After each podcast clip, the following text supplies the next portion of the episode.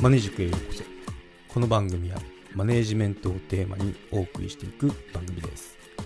将来スキルアップして組織をマネージメントしていきたい方やメンタル面など自分自身のセルフマネージメントが気になる方元外資系ベンチャー企業でマネージャーの経験を交えつつお送りしていこうと思います。どうぞよろしくお願いします。はい今回も特徴シリーズになりますね。日本の大手企業の特徴あと外資企業の特徴語っていこうと思います、まあ、前回零細企業と中小企業語ってったんですけど今回はその大手と外資の特徴になりますね。うん。まあ大手企業と言っても実は法的な定義ってないらしいんですよね。中小企業以外の大きな会社って言うみたいですね、うん、その中でも私ってあの従業員数1500名くらいの規模のとこにいたんで、まあ、その話を先にすると、うん、この規模になるとジャスダックとかに上場したりしますね。で部署も同じ職種の部署が複数ありますね。なんちゃらソリューション1なんちゃらソリューション2みたいなあのソフトウェアでいうと、まあ、そんな感じで。で構成人数も、まあ、50名から100人くらいかな、うん、規模になって大きくなってますね。そうなるともう同じ部署でも名前も名前も顔も知らないって人が出てきますね。うん。で新卒も採用してで同期がいるのがこの大企業の特徴になってきますね。1500名といえども、うん、で入社研修とかもしっかりしてました。で企業規模も安定しているので、まあ、どことなく、まあ、従業員もなんか余裕が感じられましたね。余裕な感じだなっていう感想を持ちました。はい、はい、じゃあメリットを言うと、まあ、同期がいるってことが挙げられますね。苦しい時に寂しくないです。相談相手にもなってくれます。社員研修もあり教育に投資ができている。自社製品が普通に市場に出回っていることがある。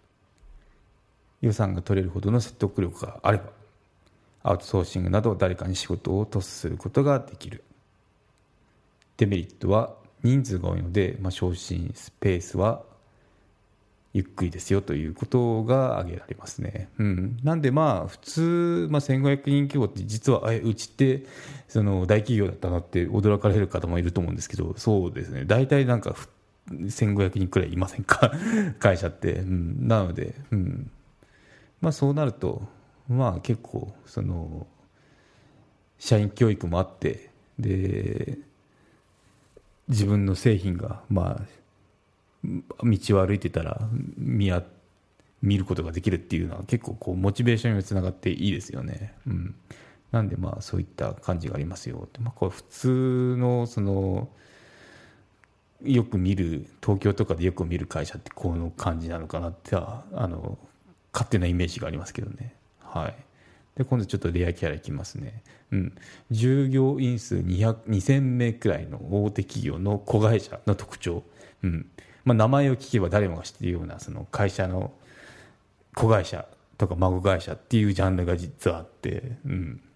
まあ、社名にその大手企業の名前が入ったりして名刺を出すとこう反応が良かったりするんですけどね、うん。まあ、そこのメリットっていうとやっぱ大手企業の冠があるので響きがいいですよね。で給与もそこそこいいです。その大手ほどではなくても何パーセントか何何割か落ちるけどまあ、でも普通の他と比べると他の規模の会社と比べるとまあ高いかなっていうようなとこありますね。うん、だってこれが言えますね。母体の企業ってあのいい福利厚生だ福利厚生だったりするんですよね。なんでそのまま引き継いだりするので母体の企業のその福利厚生施設を使えたりするのでいいですよね。なんでこうやって給与では測れない部分だと思うんですよ。その特典ですよね。その社員である。っていうのはこれは結構見逃せないですよ。というところありますね。で、まあ、予算できるほどの説得力があなたにあれば そうアウトソーシングなど誰かに仕事をトスするほどの資金力ってあるのでまああのこれってメリットですよ。うん、言えますね。で、デメリットは、まあ、業務内容は親の大手企業から受けるものが多かったりするので、まあ、これにモチベーションを保てるかですよね。で、まあ、あとは、その、まあ、お客さんって誰ですかっていうと、大手企業、その親会社になると思うんで、まあ、アイデアがあっても、その母体の会社の顔色を伺う必要があるので、これに耐えられるかどうかですよね。うん、全く全然関係ない仕事をしたら、まあ、あの関係ないんですけどね、まあ、大体そのお客さんが実はその親だったりするので、うん、まあもし転職就職考えてる方があればこの辺って結構見落としがちなんで考えてみたら考えてみる要素だと思いますね。うん名前があるから例えばなんだろう自動車メーカーって自動車メーカーの名前があるから自動車の仕事できるかっていうとそうでもなくで、まあ、自由なアイデアっていうのは発信できやすいのかどうかっていうのは入ってみないと分かんないっていうリスクがあるので、うんまあ、そこは要検討ですよね。まあ、そこから這い上がったってもやっぱその圧力ってあると思うんですよ。やっぱ母体ではないっていう。なんで、うんまあ、そこだったらもうもう最初から母体に行った方がいいとかいう考えもありますよね。うん、なんでまあそこはその個々人で要検討事項の一つ一つだと思いますね。はい。じゃあ今度は従業員数3万人くらい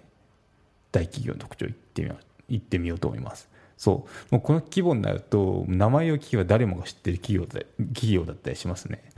なんで社員教育、福利厚生、給与っていうのが恵まれてます。で、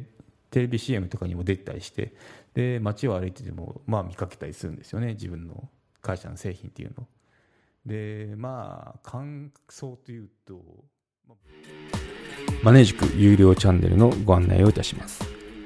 アップルのサービスが始まり次第有料版チャンネルマネジクプレミアムがアップルのポッドキャストで開始されます。マネジメントや人事など組織運営のことですので全体公開ではなかなかお話しできない踏み込んだ話を配信予定です。有料会員は無料では一部しか公開されてないエピソードの前編を聞くことができます。ご登録いただいて応援のほどどうぞよろしくお願いします。